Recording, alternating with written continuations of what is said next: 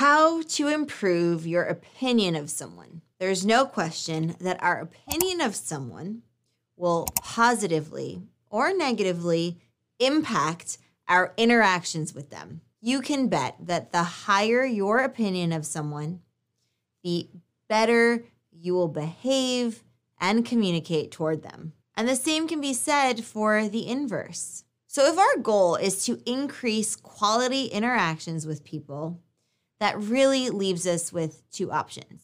The first is to only interact with people whom we hold in high regard.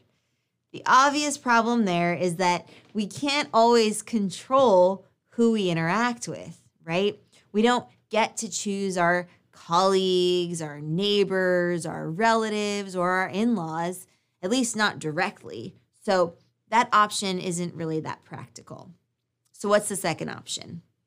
To improve our opinion of the people around us. Now, this is a solution that is far more viable. After all, our opinion of a person is something that we have direct control over. So, if you're interested in increasing the quality of your interactions with the people around you, particularly the interactions that you least enjoy, you'll want to stick around for this one.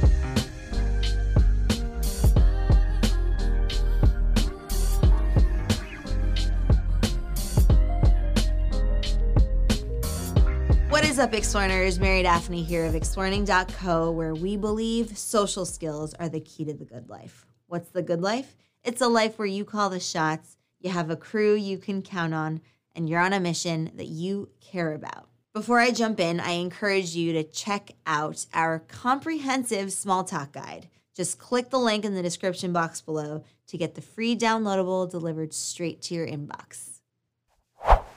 Okay, so, our objective here is to have smoother and more enjoyable interactions with the people around us. And this seems futile when it comes to the people that you aren't that crazy about, right? Yet we can't avoid these people. So, what are we supposed to do? We need to take the reins of something that we can control our brain. Specifically, we need to train it to see these individuals in a more positive light the better we regard these people, the higher quality our interactions with them become. Now, fortunately, we have a super simple strategy for this very thing. Remember the good stuff. Here's how it works recall three memories that gave you a positive impression of them. For example, maybe they showed you a small kindness, maybe they paid you a simple compliment, Maybe they didn't help you directly, but they did help someone that you care deeply about or contributed to a cause that you also support.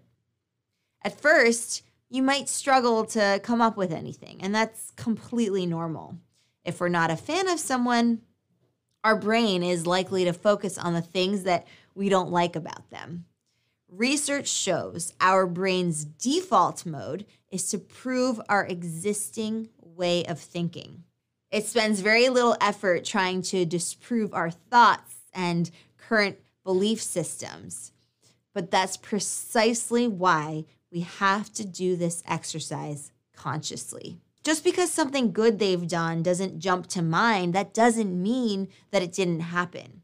If after several minutes you still can't come up with anything, that's fine. Now it's time to turn to their friends or others who you know hold that person in high regard. Ask them what they like about this person. What do they appreciate, admire, or respect about them? What stories can they think of that show how awesome this person is?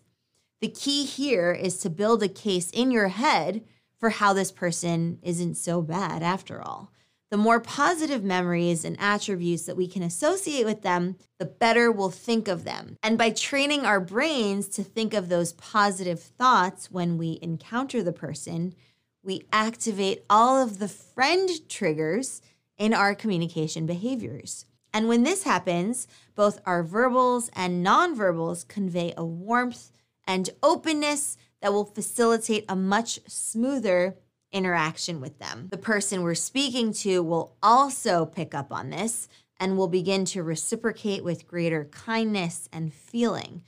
And this kicks off a wonderful, virtuous cycle that leads to a much more substantial and harmonious relationship. So, there you have it a foolproof strategy to improving your opinion of someone. And it's as simple as training your brain to associate them with positive thoughts. You can do this by recalling favorable memories of them, or if those don't seem to exist, by collecting positive impressions for the people who like, admire, and respect them. As you improve your opinion of this person, the quality of your interactions with them will steadily rise, and soon enough, you'll have more favorable memories of them than you know what to do with. In fact, it's entirely possible that you emerge from this process as, dare I say it, friends. So, now that I've shared our thoughts, I would love to hear your own ideas for changing your opinion about someone. How does your opinion affect your interactions with the person? What other ways can you improve the quality of your social interaction with a person that you might not like that much, but are interacting with regularly? Share that with me and the Explearning community in the comments down below. And if you loved this lesson, please be sure to let me know. You can give this video a thumbs up on YouTube, and if you haven't done so already, subscribe to join our tribe of Explearners so that you never miss a lesson. And if you ring that bell, you'll get notified about our new videos and our weekly live streams.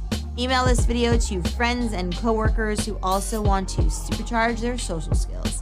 And while we're at it, feel free to also share it with your friends on Facebook and Twitter as well. And remember, the write ups of these lessons are always available on our blog at explearning.co slash blog. With that, have an awesome week, Explearners. Thank you so much for joining me, and I will see you next time for your next Explearning lesson. Happy exploring!